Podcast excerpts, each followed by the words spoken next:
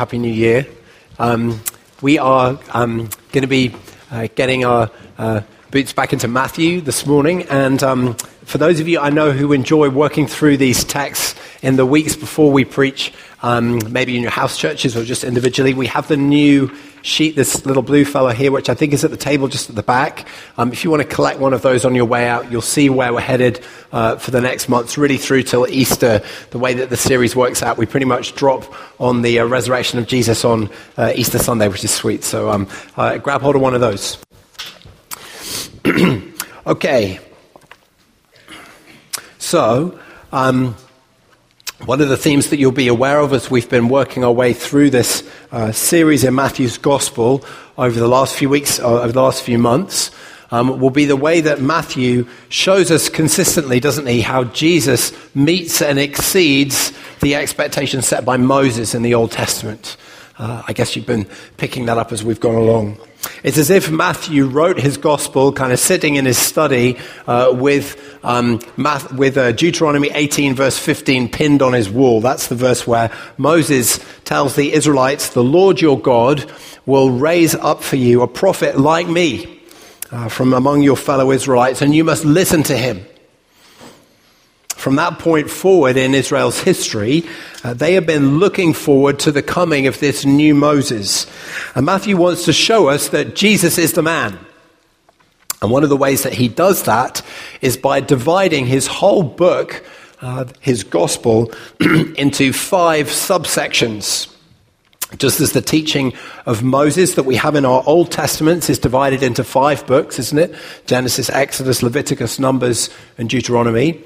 So it turns out Matthew divides the teaching of Jesus in his gospel into five books to show us how Jesus uh, fills Moses' shoes. Each one of those books in Matthew's gospel begins with a, a kind of narrative, kind of journalistic section. Uh, so, for example, the very first book of Matthew's Gospel, after the introduction that covers the uh, story of his birth, the first book uh, deals with um, the story of Jesus' baptism and then his temptation, and then uh, narrates some details of his early ministry. But then after that, each book moves into a section of teaching. So in that first book, after we've uh, got through the narrative stuff, uh, we find ourselves in the Sermon on the Mount, uh, where we're, we're sitting at Jesus' feet hearing him teach. And then each book ends with a characteristic little phrase that Matthew uses five times uh, that gets us ready for the next section of narrative. Um, so at the end of the Sermon on the Mount, we hear it for the first time. It goes like this When Jesus had finished saying these things, and then it goes on and says that the crowds were amazed at his teaching. Well, our section today brings us to the beginning of the fifth and final book of Matthew's Gospel. How do we know? Well, if you look in your Bibles at chapter 19, verse 1, You'll see that characteristic little formula that Matthew has used five times to wrap up each one of the books as he's gone along. When Jesus had finished saying these things, in this case, he left Galilee and went into the region of Judea. And it's important that we see this because this transition into the fifth and final book of Matthew's gospel marks the point where the whole thing starts to become a lot darker. By leaving Galilee and heading towards Judea, uh, Jesus is beginning his final journey towards the cross. Jesus voluntarily embraces misunderstanding and rejection now. And that note of misunderstanding uh, is going to be the theme of our chapter. We've got chapter 19 in front of us this morning. So, as the journey towards Jerusalem begins, Matthew shows us three incidents that capture how the people around Jesus misunderstood what it was that he was all about. The first incident shows us that life in the kingdom that Jesus came to bring is far more tightly constrained than the people around him imagined it would be. The second incident, uh, kind of paradoxically, shows us that life in Jesus' kingdom is also far less tightly constrained in other ways than uh, some people thought that it would be. And then the final incident shows us that it isn't possible to enter Jesus' kingdom in the way that the people around him assumed it would be. So do you see we've got three misunderstandings here. And that's going to give us our structure for the sermon for a change. It's going to be a nice, easy to follow three pointer. So uh, you should be able to uh, uh, keep your uh, bearings uh, easily here. The first section uh, on divorce, though, especially, is really challenging. So just because it's got a nice simple flow to it doesn't mean that the material we're going to be looking at is easy. So we need to be ready for some discomfort here uh, as we push into this material. Um, but uh, let's just uh, kind of run with that and see what it is that God's got for us here. So I'm going to read some of these sections of the text as we go along. We won't read the whole thing in one go because it's too big. But we'll start by reading Matthew 19, verses 1 to 9. So stand with me and uh, we'll uh, get our teeth into this now. Matthew chapter 19, verses 1 to 9.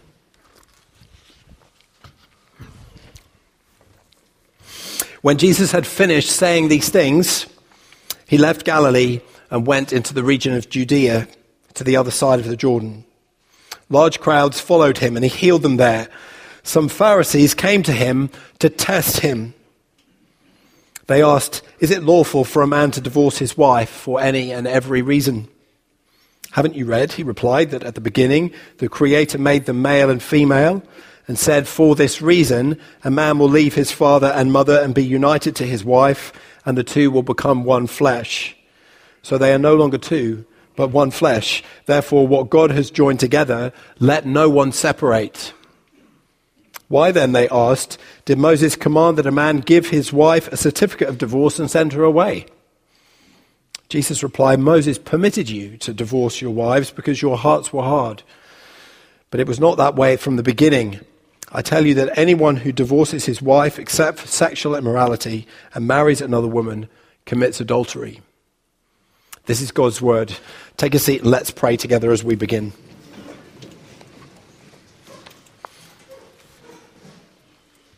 Lord Jesus, this is a challenging text. It always has been. I guess it is particularly speaking into our culture today, and you intended it to be so. So we pray that you would soften our hearts before it. Lord, make us willing and ready to hear your word to us, uh, to listen to your voice. Convince us if we need convincing, Lord God, that our wisdom coming out of our own hearts and heads is not going to navigate us safely through this life. Pray that you would give us a taste for words of life, for words of wisdom from the God who made us. And I pray that you would speak those words into our hearts this morning Speak them into situations that we face in our own lives and marriages. Speak them, God, into um, the way that we are seeking to follow you. And we pray that you might be uh, exalted uh, by uh, our response to what we hear this morning. In Jesus' name, amen. Okay, so um, if you look in verse 3 of our text, um, just for reference, you'll uh, definitely find it helpful to have a Bible in your hands this morning. So if you don't have one, just raise a hand. Someone uh, will bring you one from the back. Verse 3 of our text in chapter 19 begins with these words The Pharisees came to Jesus to test him. Now, that should catch our attention as we start here. The Pharisees are not asking the question that's recorded here because they really want the answer, are they? They're asking it because they want to examine Jesus and see if he passes. Now, this kind of thing happens three times in Matthew's gospel, and in each case, we need to understand something of the background before we can really make sense of the dialogue that follows. The clearest example is Matthew 22. No need to, need to turn there, uh, but it's a great uh, kind of uh, instance of uh, this testing that Jesus was subjected to in that chapter, it's the Pharisees and the Sadducees who come to Jesus with questions that are designed to kind of feel him out. The Sadducees start off by asking, What will happen at the resurrection of the dead in the case of a woman who's been married seven times? Whose wife will she be in heaven if there are seven guys who have a claim to her? Well, we could read that, couldn't we, and just interpret it as a challenging pastoral question that the Sadducees wanted to solve. Uh, perhaps there was someone in one of their congregations, a, a woman who was in exactly this situation, um, and they were coming to Jesus genuinely looking for help to know how to counsel her. Hmm. Maybe, but in reality, that's not what was going on. Matthew himself actually tells us the necessary piece of background information in Matthew 22. Uh, the Sadducees don't believe in life after death at all. So this wasn't a real question, was it? This was a, a question designed to prove their point. They thought that by asking, setting this problem of the woman with seven husbands, it was a knockdown argument to prove that there was no resurrection at all. Their question was designed to prove that they were right and that their opponents, the Pharisees, were wrong. Now, the Sadducees brought this question to Jesus because they thought that they could use him to help them win their argument. Now, uh, if they had their time again, I'm thinking they probably would have realized this wasn't such a smart idea. They came hoping to get publicly vindicated over the Pharisees, but instead they were publicly humiliated, weren't they? Jesus told the Sadducees and everybody else in earshot that they didn't know the scriptures or the power of God. Their argument was facile, and he ruthlessly exposed it. But that at least gives us a bit of a flavor uh, for what's going on in our text today. You see, in the first century, there were two different schools of thought among Pharisees about this issue of divorce. Two different schools of thought that reflected the thinking of the two greatest rabbis of the time, uh, whose names were Hillel and Shammai. You might have heard of them. Hillel and Shammai had both been active around the time of Jesus' birth, uh, but they held very different opinions about the circumstances in which divorce was legitimate. All of this based on a controversy on the text of Deuteronomy chapter 24, verse 1. I'm sure you're all familiar with that one. Well, we'll get there. Deuteronomy chapter 24, verse 1 tells us that uh, Moses permitted Israelite men to divorce their wives for a cause of indecency. Now, Shammai understood that, uh, I guess, the way that most of us would understand it. Shammai said that uh, Moses permitted husbands to divorce their wives uh, if some kind of indecency was the cause, if they discovered that their wives had been unfaithful in some way. But Hillel understood it really differently. Hillel separated that verse out into two parts, and he argued that Israelite men should be allowed to divorce their wives either for indecency or for any other cause. And that created a, a culture of divorce on demand. You've got these Hillelite courts springing up in Israel who literally would sign you off for a any cause divorce. It's kind of shocking when you read uh, the way that these courts uh, handled things. The school of Hillel allowed men to divorce their wives uh, simply because they no longer thought they were pretty. Uh, the, the uh, school of Hillel allowed men to divorce their wives because they burn their lunch. So, do you see what's going on here now? When the Pharisees approached Jesus in chapter 19, verse 3, and asked, Is it lawful for a man to divorce his wife for any cause? They were asking the question because they, uh, not because they wanted to know the answer, but because they were putting Jesus to the test.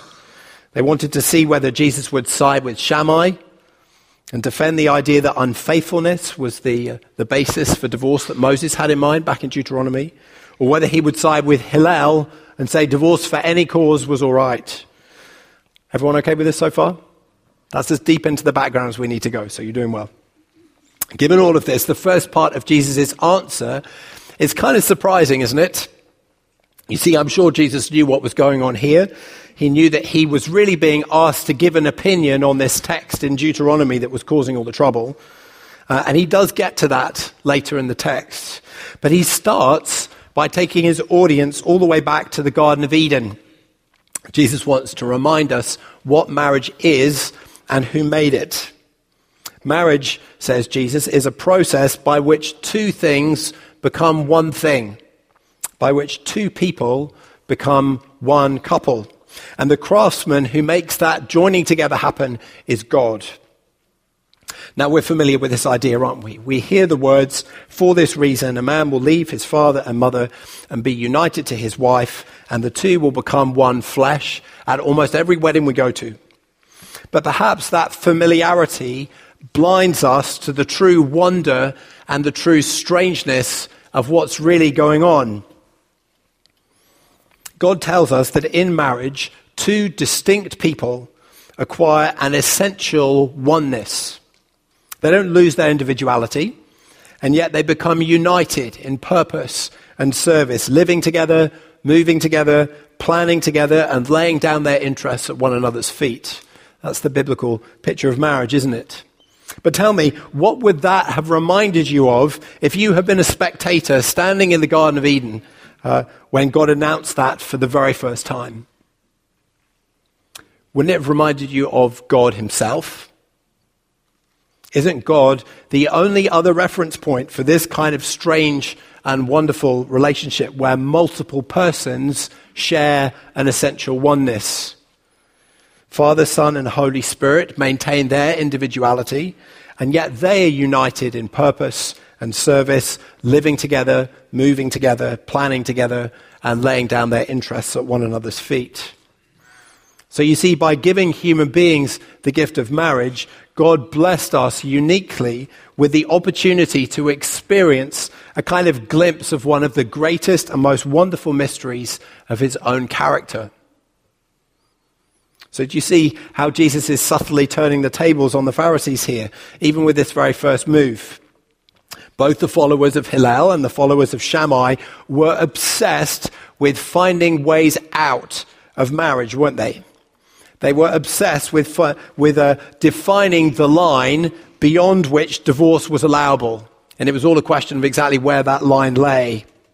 But Jesus has a totally different perspective.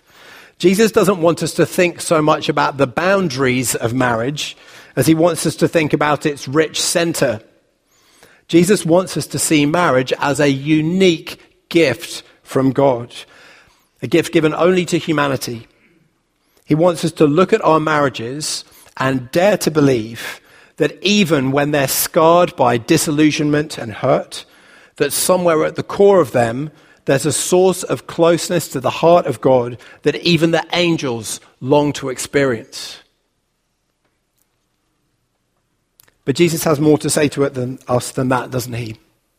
Jesus doesn't just want to remind us what marriage is, he also wants to remind us who has authority over it. Marriage as a kind of communication of God's uh, essential character to human beings is something that only God can create. So when a marriage forms, whether the man or woman involved acknowledges it or not, whether or not they even believe that God exists, their union is an act of God and they don't have the authority to dissolve it. What God has joined together, says Jesus, let no man separate. And that leads us back into this debate about Deuteronomy 24 that the Pharisees wanted Jesus to settle. See, in verse 7 of our chapter, the Pharisees quote the text that was causing all the problems. Why then, they ask, did Moses command that a man give his wife a certificate of divorce and send her away? You see, if man was not allowed to separate what God had joined together, the Pharisees could see the possibility that Jesus was going to disagree with Hillel and Shammai and say that divorce was completely off the table. But once again, Jesus surprises them. Why, uh, they ask, why did Moses command that a man give his wife a certificate of divorce and sent her away? But Jesus responds by saying, Moses permitted you to divorce your wives because your hearts were hard. Did you spot that shift from command to permit? Although the followers of Hillel and Shammai disagreed about whether it was legitimate to get divorced for any cause, they all agreed that if unfaithfulness was proven in a marriage, that the wronged partner was obliged to divorce the partner who had committed the wrong. That's what's going on in Matthew chapter 1, actually, if you read that and been confused by it before. When Joseph hears that Mary is pregnant and he makes plans to divorce her, the text tells us he did it because he wanted to be faithful to the law, because that's what the Pharisees expected. If there was any cause um, uh, if there was evidence of unfaithfulness, it was the, the duty of the person who had been wronged to initiate a divorce. But Jesus doesn't see the necessity for divorces in cases like that, does he?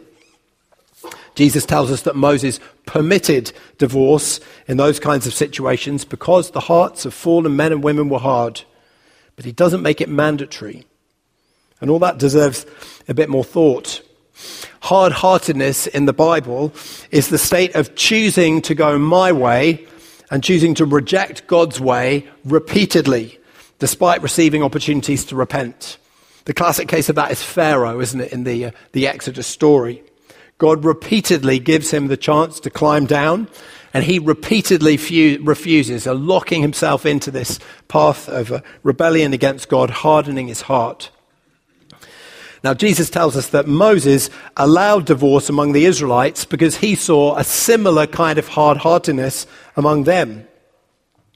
In the marriages that Moses was called to pastor, he didn't just see situations where uh, sins were committed and then repented of and worked through. He saw situations in which marriages were being destroyed by unrepentant action despite offers of forgiveness.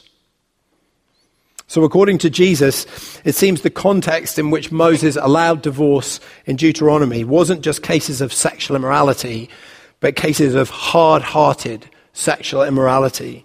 Cases where every other option outside divorce had been offered and had been rejected. And there's a good reason for that. You see, God knows that divorce is something that we should do everything in our power to avoid. To us, divorce seems like a way to bring relational problems to an end, doesn't it? Maybe that's how our minds work when that thought enters in there. But God knows that divorce is a way to solidify and institutionalize relational problems. When a husband or wife steps outside God's good guidelines for marriage, checking out, giving up, withholding selflessness, abandoning sexual fidelity, to a greater or lesser extent, they tip themselves and their partner and all their dependents into a chaotic downward spiral. And how hard or soft the hearts of both partners are determines how deep and damaging that downward plunge becomes. With God's help, it doesn't have to be the end. Depending on exactly what happened, it's true things may never quite be the same again. But that doesn't mean that God can't use the process of confession and rebuilding trust to work incredible good. There are many marriages in this room, I guess, that testify to that. But as soon as things cross the line of divorce, there's an extent to which some part of that hurt gets set in concrete. The downward plunge initiated by, by, rejecting God's good guidance for marriage is halted at a certain point in its descent. But while that may be good in situations where continuing is only going to make that plunge deeper and more damaging, the cost is great. When a couple get divorced, it closes the possibility that real recovery will ever be achieved. You see, God made marriage for keeps. How could it be otherwise, given the eternal, amazing relationship within the Trinity that it models? And so tearing a marriage apart leaves unfillable holes and enduring scars. A divorce is like a broken bone that sets crooked and can never quite bear um, the full weight that was once placed on it again. It's like a burn in a favorite tablecloth that can never come out for best again. It's true, there are worse things that can happen in a marriage. Jesus is about to get to that. But we need to be very clear in our minds how far from the mark we are when we start thinking of divorce as a solution. It isn't a solution. It's more a way of locking in pain at a certain point of intensity beyond which no more can be caused, but without which we will never have the freedom to live again. So now finally we arrive at verse 9, and this is where Jesus gives his verdict. Is divorce permissible for any cause, as Hillel argued? Jesus' answer is not just no, but why in the world would you want to? If you divorce your wife for burning your lunch or because she's no longer as pretty as she used to be, don't you realize that you're exchanging a trivial pain, which can also be a momentary pain if you handle yourself well, for acute pain, for soul pain that will last until you die no matter what you try to do to resolve it. But are there any circumstances in which divorce and remarriage is permissible? Jesus' answer is clearly yes. Hard heartedness was no less of a problem in his day than it was in Moses' day or ours. And so, with Moses, Jesus validates the view that sexual immorality is a sufficiently serious breach of the marriage covenant to justify divorce when every other option has been tried. Working outside the confines of this narrow discussion about Deuteronomy, Paul also includes cases of de- desertion uh, in that bracket later on in 1 Corinthians 7. Although, actually, in most practical situations, desertion and sexual immorality tend to march together. But the overriding message here is one of caution, isn't it? I reiterate, God knows that divorce is something we should do everything in our power to avoid. To us, divorce seems like a way to bring relational problems to an end. But God knows divorce is a way to solidify and institutionalize relational problems. So, how do you think all this went down? Matthew doesn't tell us how the Pharisees responded, uh, but perhaps we can guess at their response by watching the response of the disciples. The disciples lived in a world in which the opinions of Hillel and Shammai set the boundaries of normality. Shammai was at the conservative end of the spectrum, and Hillel was at the liberal end. But neither of those got even close to the incredibly uh, challenging position on the sanctity uh, of marriage and the toxicity of divorce that Jesus has just laid out here. And so the disciples said to Jesus, if this is the situation between a husband and a wife, it's better not to get married. Now, of course, I guess they were making their point in a, an over the topish kind of way. I don't think that they really believe that people shouldn't get married. But the striking thing about this part of the text is that Jesus takes them quite seriously. Marriage, in Jesus' mind, is such a grave matter that he believes we should give very serious consideration to remaining single. Now, I must admit, I find this a hard teaching. Uh, in my heart of hearts, I know that God has been very kind to me, placing me in a marriage relationship. The way that God made me, I think I'm a lot more useful for the gospel uh, in partnership with Ruth than I ever was before I met her. Uh, so I relate very much to the statement that God makes to Adam in the garden it's not good for a man to be alone. But the point of our text is that we're not in the garden anymore. Now we're so very vulnerable to hard heartedness that there are circumstances where it can be good for a man to be alone. And there are circumstances where there's a need for a provision for divorce. Paul makes exactly that same point again when he's dealing with these issues in 1 Corinthians 7. Paul wants us to know that marriage and singleness are both good callings for a Christian, but there are certain advantages to singleness, uh, advantages that he himself experienced as a single man.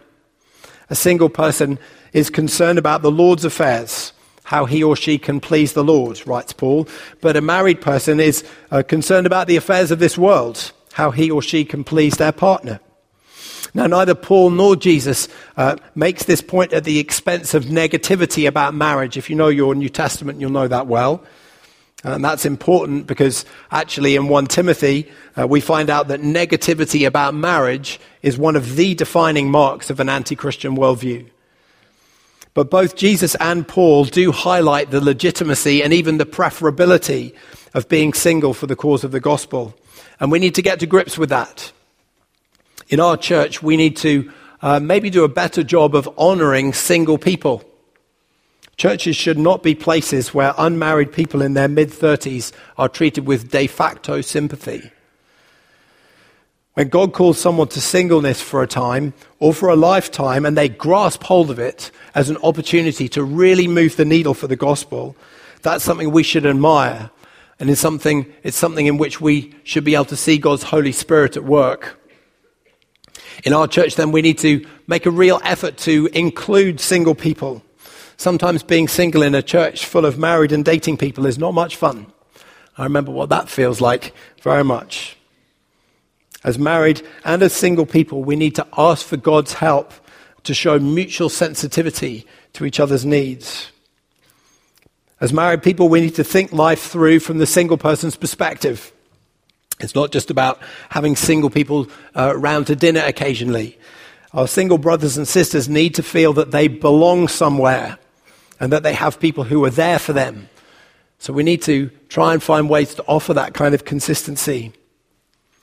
And single people, I guess, need to accept the fact that belonging to a real church is going to put them uh, in close relationship with couples and tiny kids and all the other chaos that they either desperately want or desperately don't want. Um, and whatever emotions that sets running in you, if you're single, you need to have the grace to try and park that stuff and uh, just muck in. We also need to be very careful, don't we, as a church, about the transition from singleness to dating and from dating to marriage and treat it as seriously as Jesus does here. We need to shoot straight with each other if we're going to avoid unnecessary pain. If you're a single person and you're content to remain so, do please try not to let someone who isn't content to be single fall for you. And likewise, if you're a single person who really wants to be married, do please consider the possibility that the person on whom you've set your heart might want to remain single to maximize their usefulness for the kingdom. Above all, though, Jesus wants us to grasp the fact that these issues of singleness and marriage are very important but also very delicate. The kingdom of God does not operate according to the same norms uh, of the kingdom of the world. We can't just bring in the stuff that we see from uh, our work world and our college world and magazine culture around us and hope that it will work in church. We need to honor what Jesus says in the way that we think about uh, marriage and singleness. Okay, so that brings us to the end of our first section, the longest of the three. We're going to move on more swiftly now through these next two little incidents uh, that are recorded in this chapter. In Matthew chapter 19, verse 13, uh, we find out what happened immediately after this exchange with the Pharisees. Uh, I'll read it to you. Follow along with me. Then people brought little children to Jesus for him to place his hands on them and pray for them. But the disciples rebuked them. Jesus said, Let the little children come to me and do not hinder them, for the kingdom of heaven belongs to such as these. And when he placed his hands on them, he went on from there.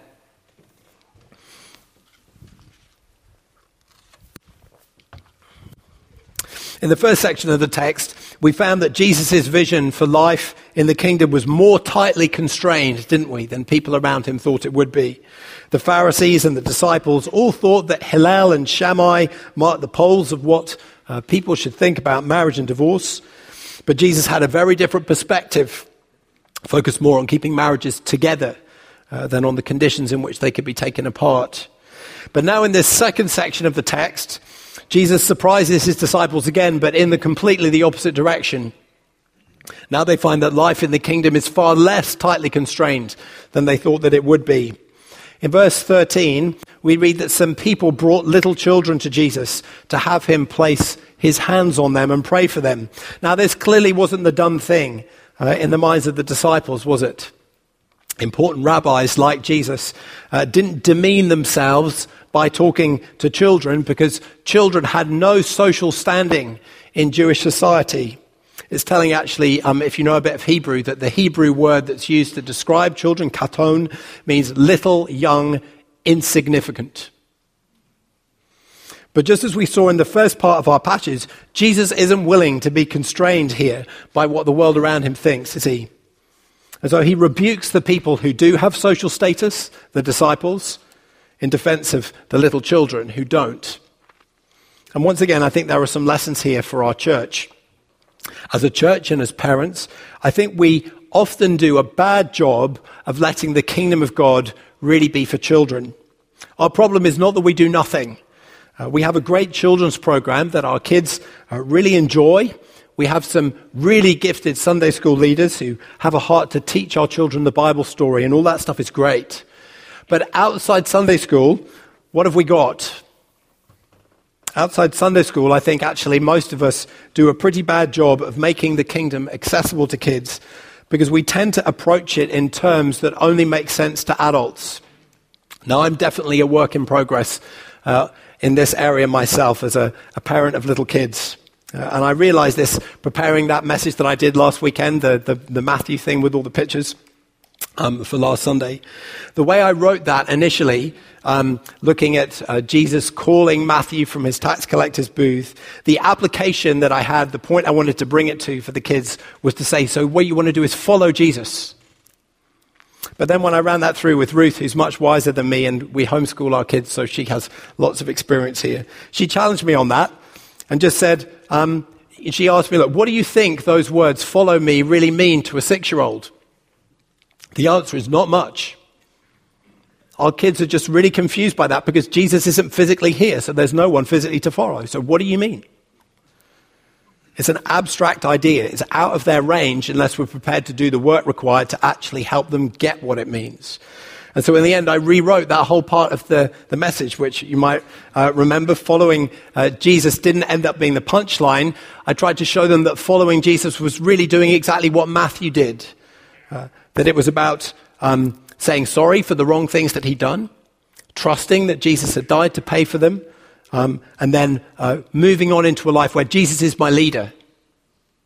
Those things are a little bit more accessible, I think. And if we're not prepared to make that kind of effort when we've got the Bible in our hands, I think we're really doing just what the disciples were doing here in the story, denying our kids the chance to really hear it. Much of what passes for normal Christianity among us, I think, is inaccessible and incomprehensible to kids. Either we ask them to sing words that they don't really understand, or engage with God in ways that they can't relate to, or we dumb the whole thing down so far and adapt it so radically to the norms of our kind of Disney culture uh, that it hardly bears any relation to who Jesus really was or what he really said and did. And that's a shame, isn't it? That's not what Jesus did here in Matthew's gospel. So, if we're parents, although this is the smallest section of the text, I'd like this to be one of the biggest takeaways for us, uh, if possible. It's our job to teach our children about Jesus in terms that make sense to them. Introducing them to the great truths of the gospel doesn't have to be like introducing them to the romantic poets.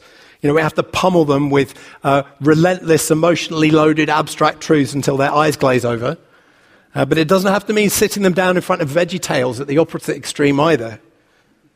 God has revealed the good news to us in the stories of the Bible, and He wants us to read them to our kids and share them because they're our stories too. Yes, it demands something from us to be able to teach this stuff as signposts to Jesus and not just as a kind of collection of uh, moral fairy tales. But if we want to follow Jesus' example here and give our kids a seat at the table, we need to get to grips with this. Now, we've uh, handily today, we've actually got something that you can do to help you do that. Uh, we're at the stage in our gospel project um, with, in Sunday school where the next set of cards have come out. Now, this is a great bridge from the good things that are happening out there into our homes. Cards here that help us turn the Old Testament stories that they're reading into meaningful, accessible, conversations that we can have around the dinner table, things that we can stick up, you know, around a bedroom that will help us uh, just keep these conversations in front of our minds. So do collect these. If you have kids in Sunday school uh, today, collect them from the classrooms when you pick your kids up and use them at home to try and put this kind of uh, principle into practice.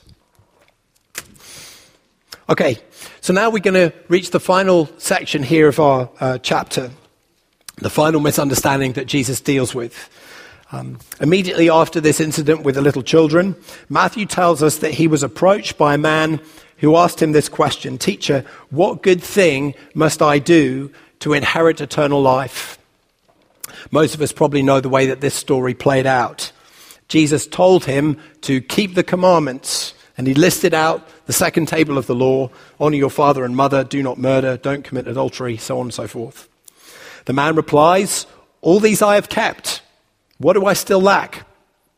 So then Jesus says to him, If you want to be perfect, go sell your possessions and give to the poor, and then you will have treasure in heaven. And the man went away sad because he had great wealth.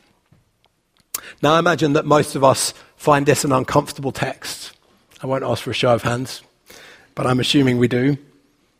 What do we do with this fact that Jesus challenges us to sell everything that, or challenges this man to sell everything that he has.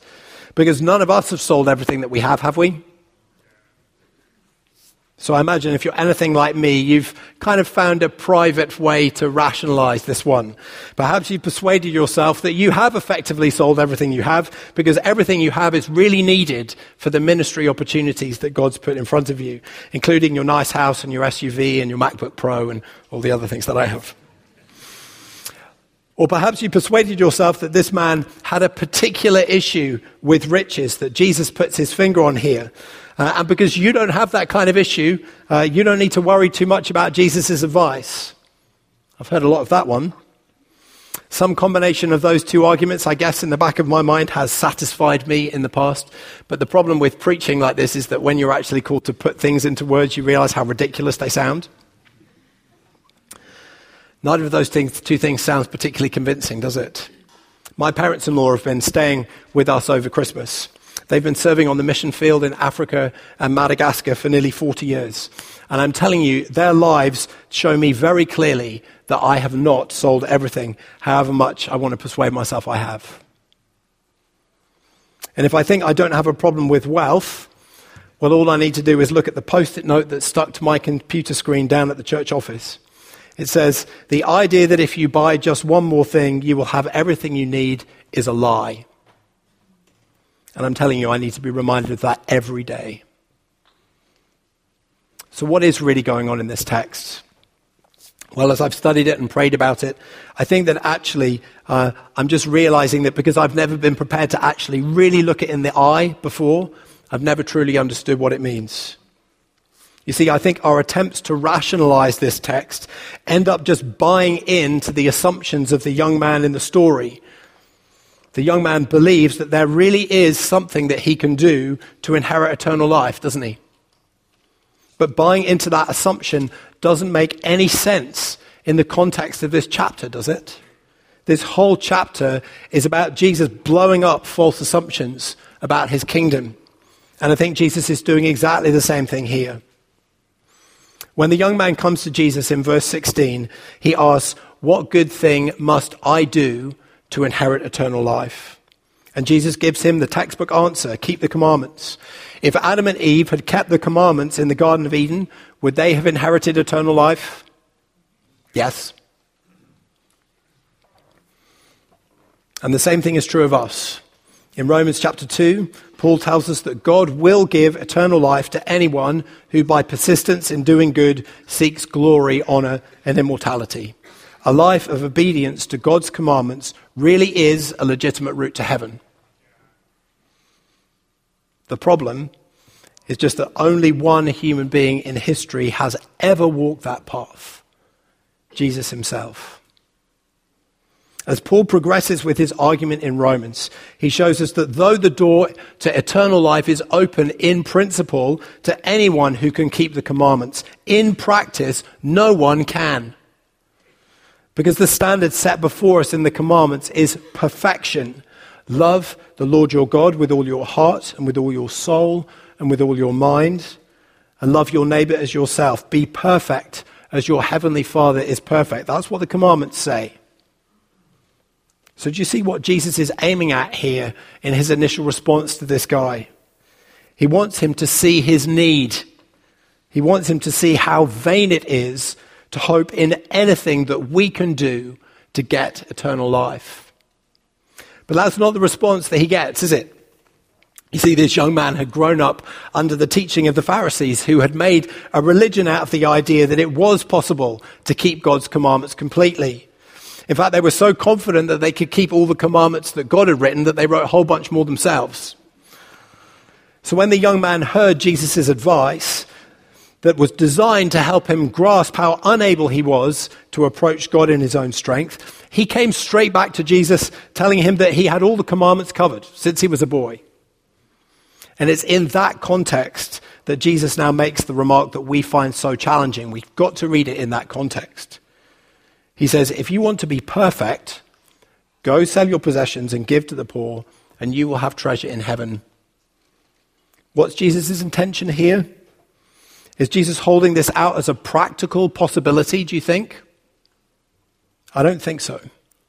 I don't think this second suggestion to the young man is any more realistic than the first. Jesus says, if you want to be perfect, because he knows that this young man can't be perfect. He says, Go and sell all your possessions because he knows this young man can't go and sell literally everything he has. There's only one human being in history who was ever given literally everything he had away, and that's Jesus himself. And he did it because he knows that we can't. So, do you see that the punch and the true tragedy of this story lies in verse 22?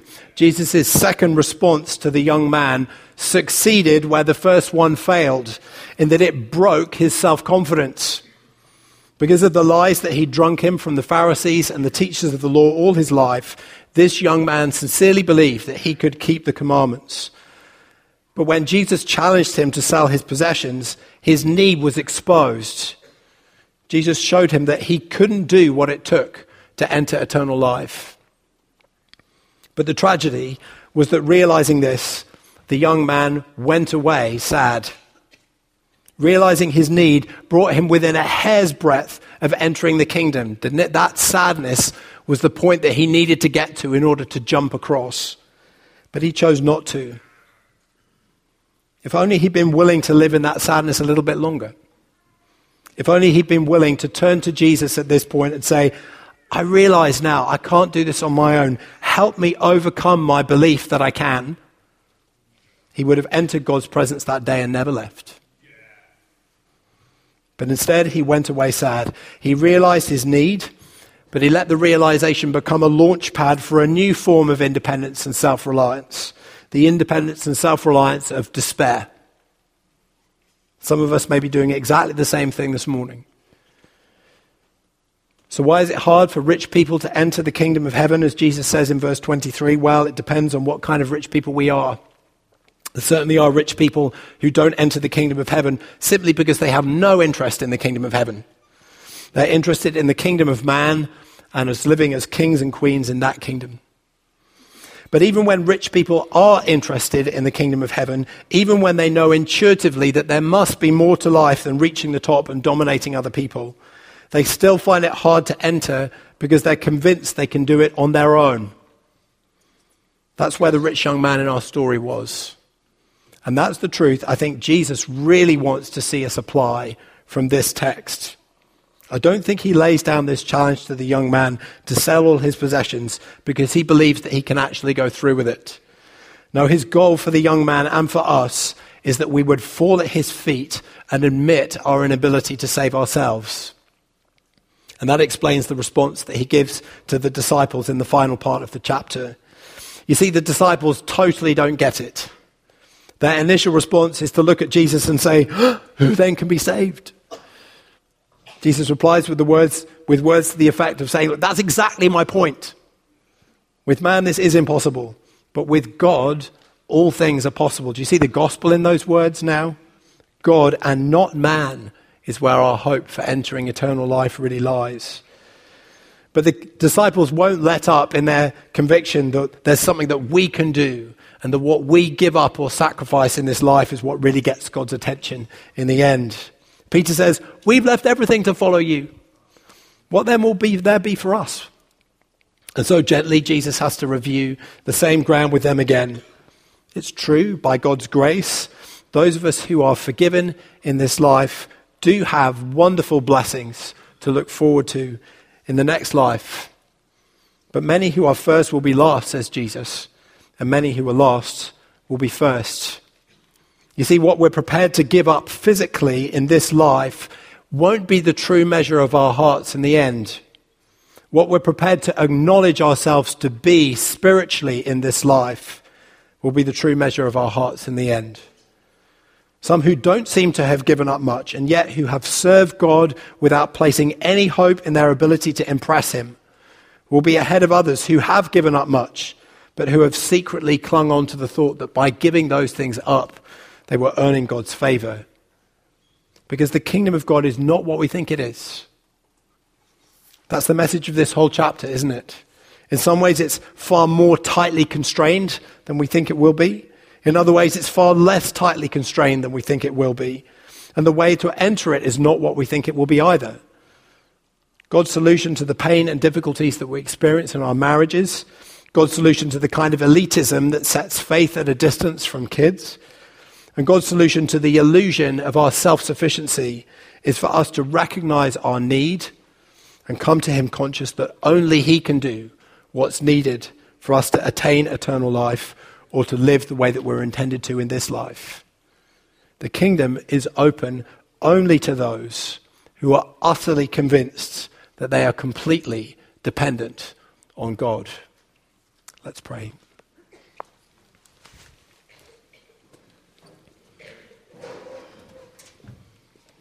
Jesus, as we read this text, um, I feel like the people who met you, that you come from such a an unexpected direction at us and you're blowing away what seems natural and normal to us. And yet, when we watch you, we see you in action, Lord, my heart says, I, I want what you have. Whatever it is that you are doing, however it is that you're doing it, I see that it's so much better, so much closer to God's intention for my life than what I choose, even in this last week. And so, Jesus, we, we want to come before you, maybe coming before you sad, but not walking away sad. We want to come before you and say, Jesus, I see it. I see that I'm not what I should be, that my vision of my marriage and my relationships, that my parenting, um, that my self sufficiency is all the wrong way round. But you have the words of eternal life. Help me overcome the belief that I can do this stuff right on my own. Help me be a man who's dependent on your words, willing to listen and learn and put into practice what I hear. We pray it for your glory and trusting in your power. Amen.